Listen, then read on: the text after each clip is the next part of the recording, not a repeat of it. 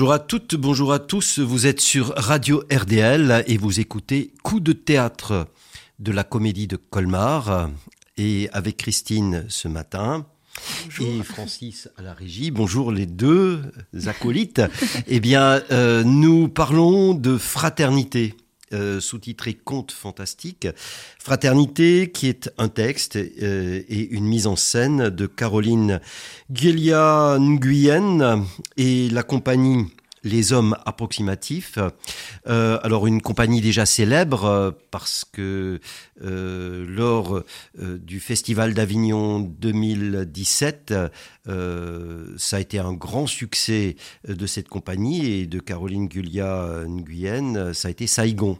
Et là c'est encore euh, un spectacle qui nous vient de d'Avignon parce que en 2021 euh, c'est un spectacle qui a eu aussi un très grand succès mais un succès d'ailleurs euh, européen et, même et même Saigon est un succès mondial.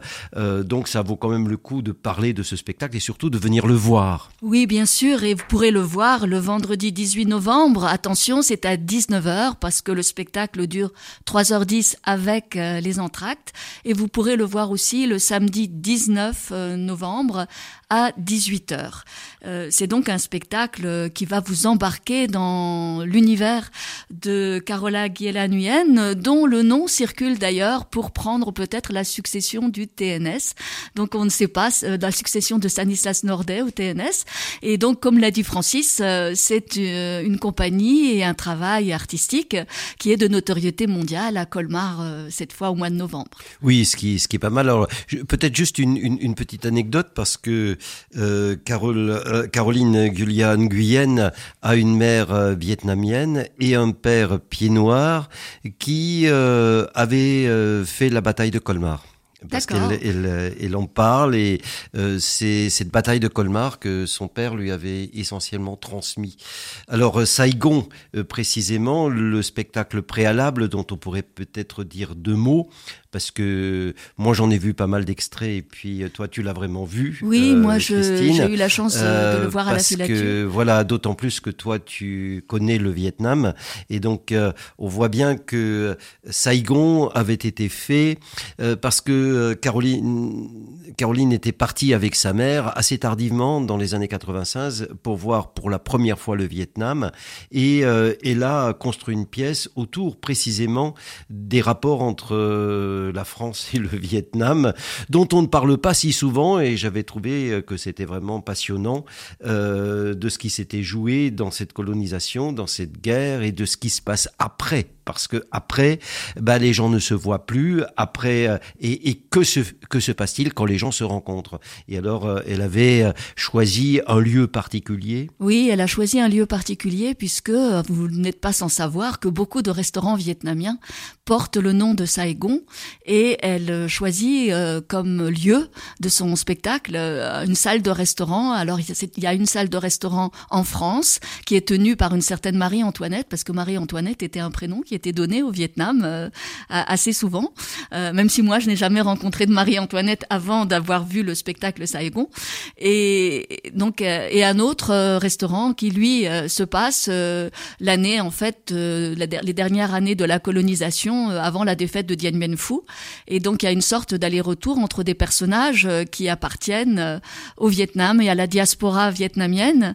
Et c'est extrêmement touchant parce que lorsque ces gens se retrouvent, ils ont des choses en commun qui sont extrêmement émouvantes. Par exemple, euh, ben oui, le Sud Vietnam est une région dans laquelle on chante beaucoup, on aime le karaoké, on est imprégné de, chansons de variété, on, on pleure, euh, c'est assez mélodramatique dans la vie même. Il y a une très très forte émotion. Et d'ailleurs, euh, certains spectateurs avaient été étonnés, je me le rappelle, à la sortie du spectacle, en disant mais quand même, c'est quand même assez larmoyant toute cette histoire. Et, et, en, en, fait, c'est pas très larmoyant.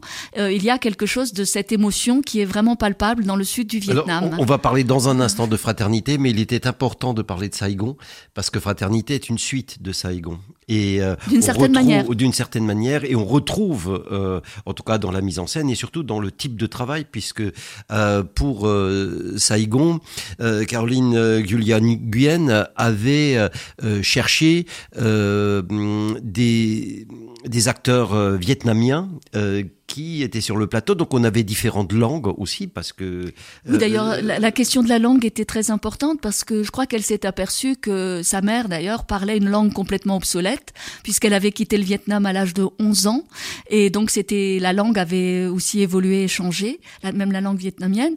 Et puis parmi les, les acteurs vietnamiens, il y avait des Viet Q, donc des, des gens qui sont issus de l'exil, euh, qui ont vécu en France et même des, des Vietnamiens d'origine mais qui sont complètement français et d'autres qui étaient euh, véritablement vietnamiens et, et d'Ochimine. Donc en fait, il y, a tout, il y avait tout un mélange, déjà un métissage très important. Et dans Fraternité, on retrouvera d'ailleurs deux des acteurs Viet euh, qui étaient dans Saigon, mais on retrouve aussi euh, toutes sortes de personnes. Et il y a des, des arabophones, il y a des, des rappeurs, des rappeuses de banlieue, et donc elle, elle travaille toujours plus qu'avec une troupe de théâtre, avec une sorte de groupe d'êtres humains qui sont mis au plateau, certains professionnels, d'autres non. Donc euh, des hommes, des hommes au fond approximatifs, euh, comme elle dit, mais c'est une humanité qu'elle met sur scène. Alors donc forte de cet immense succès euh, presque presque inter comment dire intercontinental de Saigon, elle a commencer euh, euh, un nouveau travail euh, autour de la question de l'absence et autour de la question du temps donc qui se décline en gros par trois types d'œuvres. D'abord un film qu'elle a fait. Oui, avec des détenus avec lesquels elle travaille depuis un moment à la prison d'Arles, des détenus qui sont de longue durée et avec lesquels elle a travaillé sur cette question euh, justement du temps qui passe en prison.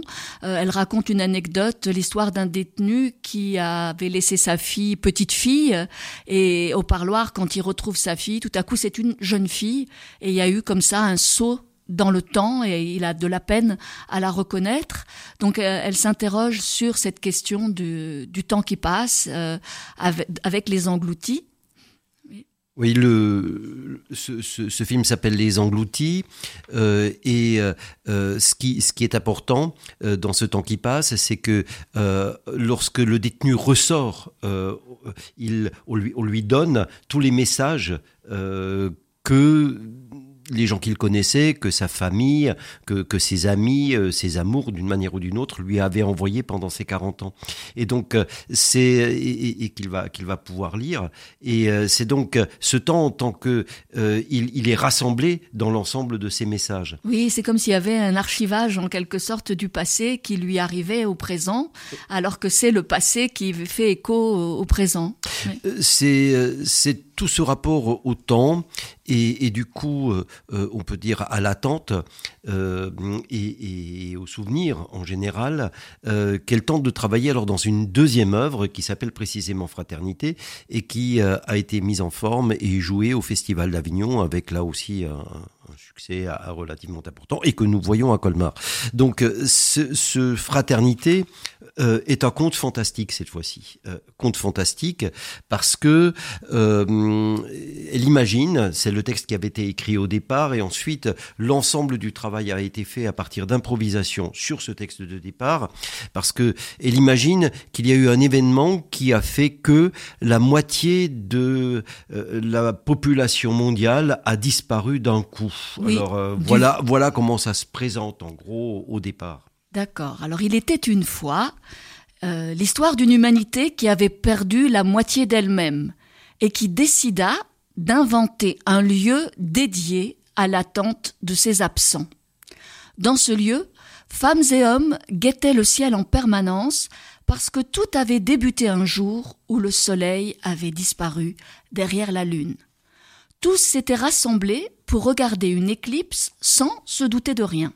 Elle avait duré quatre minutes, quatre longues minutes. Le monde avait été plongé dans une sorte de pénombre incroyable, en plein après-midi. Et quand, au bout de tout ce temps, le soleil réapparut, les femmes, les hommes, les enfants, tous regardèrent à côté d'eux, et ce qu'ils découvrirent bouleversa leur existence. La moitié des humains n'était plus là. La moitié de l'humanité avait disparu. Ils appelèrent cet événement la grande éclipse. Du coup, l'humanité avait besoin d'aide. Tous étaient blessés, et tous durent se mettre au chevet de tous. Il fallut apaiser le sentiment de vide laissé par tous ceux qui s'étaient volatilisés. Il fallut trouver les moyens de dire à un enfant Ton père t'aime, même si tu ne le vois pas, même s'il est devenu inobservable. Ils durent trouver de nouveaux outils pour soigner une nouvelle blessure. C'est dans cette urgence que sont nés les nouveaux lieux qui s'installèrent partout dans le monde. On appelle ces lieux centres de soins et de consolation. Il faut imaginer ces années d'attente passées à dresser des couverts devant des chaises qui restaient toujours vides, à envoyer des messages sans réponse dans les profondeurs du cosmos. Voilà au fond euh, le, texte initial à partir duquel elle a travaillé. Donc euh, euh, la moitié de l'humanité est absente. Alors fraternité, peut-être on, peut le dire tout de suite, qui, qui est le dernier terme de la devise de la Révolution française ou de la démocratie française, est ici mise à un niveau mondial, c'est-à-dire ça concerne la fraternité pour toute l'humanité. Hein, d'une manière ou d'une autre, ce qui est sans doute d'ailleurs l'universalité même de la devise, de la devise euh, républicaine, euh, républicaine insiste, Caroline insiste vraiment sur le fait qu'il ne s'agit pas simplement de solidarité devant une catastrophe euh, qui arriverait. Euh, d'ailleurs, euh, même si c'est une pièce qui évoque la science-fiction, c'est pas dystopique justement. Au contraire, ça essaye d'imaginer un avenir plutôt de d'entraide, mmh. mais elle, elle va au-delà de la solidarité qui concerne en, fait le présent, les contemporains, puisque le mot fraternité a une connotation un petit peu plus presque spirituelle hein, qui peut bah, aussi renvoyer à la fois à la chrétienté et à, notre monde aujourd'hui, euh, à la devise française et à la République, c'est-à-dire euh, de, des gens du passé sont nos frères également et des gens dans l'avenir aussi peuvent être nos frères. C'est le terme qui désignerait, c'est le terme qui désignerait le rapport de l'humanité que l'humanité peut avoir euh, avec elle-même dans son ensemble. Voilà, c'est-à-dire, non, non pas seulement liberté ou égalité, mais surtout fraternité euh, qui vaut euh, non seulement pour ceux qui sont au présent, mais également tout notre passé en vue d'une humanité fraternelle pour l'avenir. Alors tout ça, évidemment, est énorme, mais en même temps se tient dans un petit endroit qui est le lieu, un petit peu comme pour Saigon, euh, il s'agissait euh, d'un restaurant. Là, c'est un lieu un petit peu particulier, et ce lieu très particulier, euh, c'est...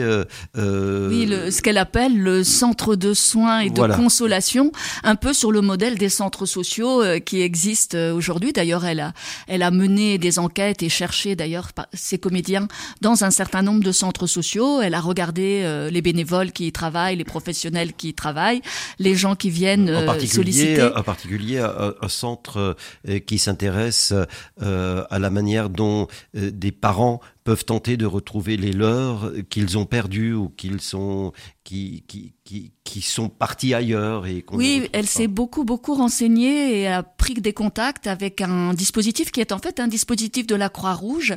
Ça s'appelle le Bureau des rétablissements des liens familiaux. Euh, moi, je ne savais même pas que ça existait. Je trouve ça tout à fait intéressant et étonnant. C'est-à-dire qu'il y a des gens, et parfois des gens depuis très longtemps, qui cherchent traces de leur famille, de quelqu'un qui a disparu. Et dans ce bureau, on essaye euh, de, reconstruire les familles et parfois, ce sont des dossiers qui sont très anciens. Et elle dit que les dossiers ne sont jamais fermés. On appelle ça des dossiers suspendus. Et il arrive donc que des gens se retrouvent 60 ans après leur séparation.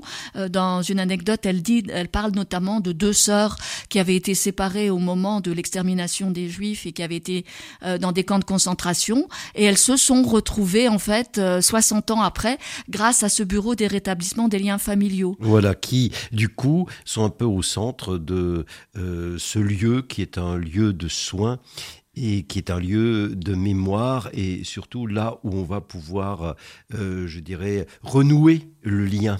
Hein, d'une manière ou d'une autre, avec la famille, mais avec tous. Oui, et avec les absents, donc avec tous les absents qui ont disparu lors de cette éclipse. Donc écoutons rapidement Grand Corps Malade.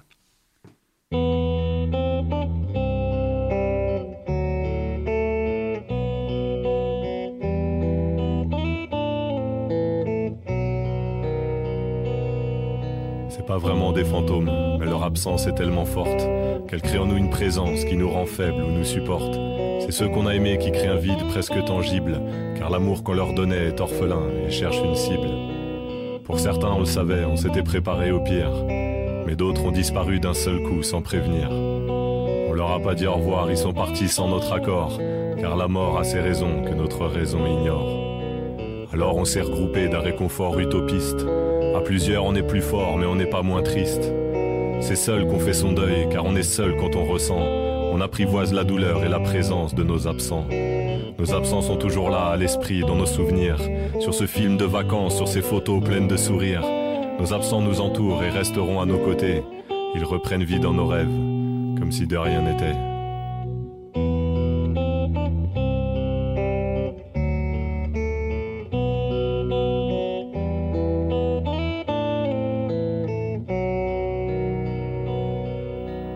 Face à la souffrance qui nous serre le cou, en se disant que là où ils sont, ils ont sûrement moins mal que nous. Alors on marche, on rit, on chante, mais leur ombre demeure dans un coin de nos cerveaux, dans un coin de notre bonheur. Nous on a des projets, on dessine nos lendemains, on décide du chemin, on regarde l'avenir entre nos mains.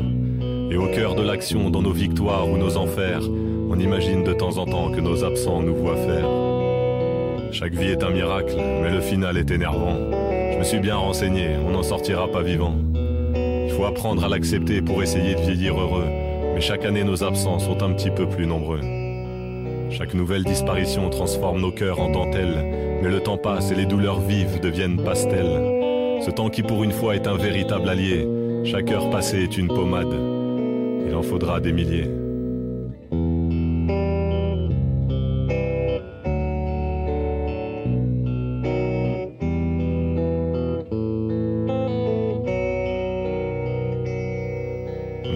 Les disparus, je n'en parle pas beaucoup.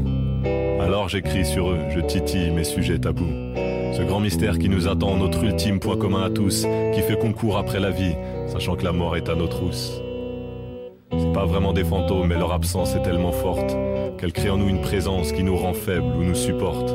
C'est ceux qu'on a aimés qui créent un vide presque infini, qu'inspirent des textes premier degré. Faut dire que la mort manque d'ironie. Grand corps malade, euh, nos absents, des absents dont nous parlons ce matin, dans le cadre d'un conte fantastique qui s'appelle Fraternité, mis en scène par Caroline Guyane, euh, Giolia Guyenne, euh, et euh, qui se jouera dans Le- la grande salle. Oui, le vendredi euh, 18 novembre à 19h et le samedi 19 novembre à 18h, un spectacle qui dure 3h10 avec les entractes. à la comédie de Colmar.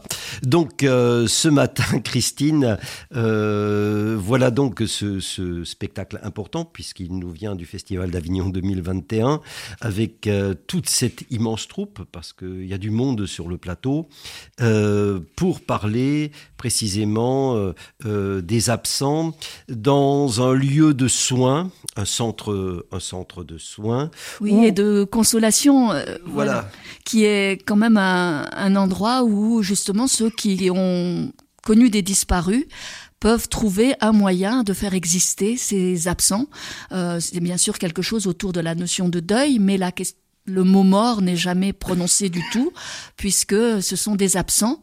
Et alors, elle a imaginé quelque chose dans, sur ce plateau, donc qui est assez réaliste et qui représente un centre de soins.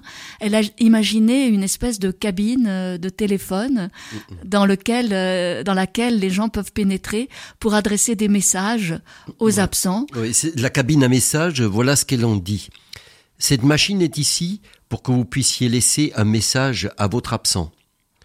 Qu'importe le lien que vous avez avec lui, vous pouvez ici lui parler. Il suffit de renseigner son nom au début du message. Merci de commencer le message par Je souhaiterais laisser un message suivi du nom, du prénom de la personne. Pour des questions de stockage, les messages ne peuvent excé- excéder une minute trente. Les enfants sont acceptés. Les messages laissés ici ne sont pas consultables, ni récupérables, ni effaçables après l'enregistrement. Ces messages sont strictement confidentiels. Il est nécessaire de s'inscrire sur le planning à l'entrée de la cabine. les personnes qui rencontreraient des problèmes avec l'utilisation de la cabine sont priés de prendre des créneaux d'enregistrement quand les bénévoles numériques sont présents pour les guider dans leur démarche. Alors c'est vrai que les bénévoles, c'est-à-dire que ça lui permet à la fois dans ce lieu de consolation et de soins, de parler des gens qui sont blessés, tous ces blessés par la nostalgie de, de leurs absents, euh, tous ces blessés dans le monde en général, parce que ça concerne là aussi le monde entier, euh, toute, toute, forme de blessure, mais aussi ceux qui soignent, c'est-à-dire les soignants. Et, euh, et du coup, eh bien, le théâtre devient une sorte de lieu thérapeutique de la mémoire, c'est-à-dire comment soigner cette immense nostalgie que nous avons par rapport à tous ces morts qui sont partis. C'est aussi une façon d'imaginer de pouvoir mieux vivre avec, avec les présents ou avec ceux qui sont, qui sont là et qui vont venir. Oui, et ce qui est particulièrement touchant et qui dit quelque chose d'assez clair sur le travail de Carola Giela euh, Nguyen, c'est le fait que euh, ce soit pas complètement fictif, mais en même temps fictif. On le voit bien, cette cabine qui prend des allures aussi de messagerie numérique, en fait, euh, est complètement fictive. C'est bien sûr une fiction, même de la science-fiction, mais il existe ce genre de cabine. en 2011, il y a eu, vous vous en rappelez, un tsunami terrible au Japon, et il existe un endroit dans une petite ville euh, qui est en train de se reconstruire, une cabine téléphonique que les gens appellent euh, la, le téléphone du vent et dans lequel on peut venir s'adresser à des absents. Et je trouve que c'est tout à fait typique de la démarche de cette metteuse en scène, à savoir, euh, bien sûr, elle, elle, elle, cherche à travailler sur le réel. on voit aussi que sa scénographie est réaliste. Elle cherche à travailler sur le présent, en lien avec le passé et le futur, mais elle fictionne, c'est-à-dire effectivement ce sont des histoires inventées. On, mm. Même si elle part euh, de, par exemple, d'une troupe d'humains, euh, d'un groupe humain euh, très très large, c'est pas forcément l'histoire des gens personnels, mais à partir de l'histoire personnelle, d'inventer des histoires mm. plus larges et, plus elle elle se réfère quand même, par exemple, à cette légiste italienne qui euh, s'intéresse à l'identification des migrants qui euh, ont disparu en Méditerranée, euh, ou encore dans ce bureau... Christina, Christina Catanao. Voilà, une italienne, ou encore dans ce bureau des retrouvailles familiales. Mais on pourrait... Il y, a, il y a autre chose qui est beaucoup plus fort aujourd'hui aussi, tout ce qui se passe en, en, en Ukraine, c'est-à-dire le travail immédiat qui se fait pour identifier euh, les gens morts, ce qui leur est arrivé, etc., etc. C'est-à-dire que tout ce rapport finalement aux absents ou aux morts. Alors là, c'est différent parce que euh, finalement, on n'a rien d'autre. Ils ne sont plus là. Il n'y a, il n'y a plus de corps, il n'y a plus d'indication d'eux. Ils, ils, se sont évanouis et euh, il n'y a que notre parole à nous, c'est-à-dire la parole des présents, parce qu'au fond, il y a les absents, mais les présents sont reliés par leur parole à l'ensemble de tous ces absents. Oui, d'où l'importance effectivement de la parole et alors cette question de, de l'absence, on peut aussi la percevoir peut-être plus encore plus largement. Euh, déjà, euh, les Vietnamiens ont, dans leur propre culture un rapport à, l'absent ou défunt qui est particulier, puisque l'absent le, le défunt n'est jamais complètement euh, défunt. Et les Vietnamiens croient aux fantômes et à la porosité entre le monde des vivants et des morts. Et quelquefois, il y a véritablement un lien, on les nourrit, il y a un hôtel des ancêtres. Donc il y a cette question effectivement culturelle. Mais il y a aussi au théâtre la question de, de des absents. Euh, alors bien sûr la question du fantôme. Ceux qui ne sont jamais sur la scène. Ceux qui ne sont pas sur la scène. Mais pour, pour Carola euh, Giela Nguyen, dans tout son travail, il y a une volonté de représenter sur le plateau, peut-être même de présenter ceux que l'on n'en voit pas d'habitude. C'est la raison pour laquelle, euh, eh bien, aux acteurs professionnels, aux acteurs professionnels rajoutent euh, des amateurs euh, et que c'est toute une troupe qui est sur le plateau qui parlent des langues différentes, qui parlent euh, de coutumes différentes, qui parlent à partir, euh, je dirais, de, de, manières d'être différentes. Et c'est peut-être tout l'intérêt de cette troupe. Parce que cette troupe, du coup, euh, autrement encore que chez Brooke, par exemple, on avait ça, mais, mais par petites esquisses, c'est-à-dire le, théâtre, le théâtre mondial ou le théâtre mondialisé. D'où peut-être l'intérêt, c'est-à-dire que l'histoire de Saigon dont nous avons parlé au début est peut-être spécifique typiquement française ou américaine, mais elle semble avoir touché bah, d'autres lieux, d'autres gens qui eux n'avaient rien à voir avec le Vietnam, mais ont tous à voir avec, je dirais, le mélange qui se fait par euh, les voyages, les guerres, euh, les rencontres entre des gens qui sont extrêmement différents et que l'on perd de vue. Oui, et ça veut dire aussi que pendant ce spectacle, on va entendre toutes sortes d'histoires.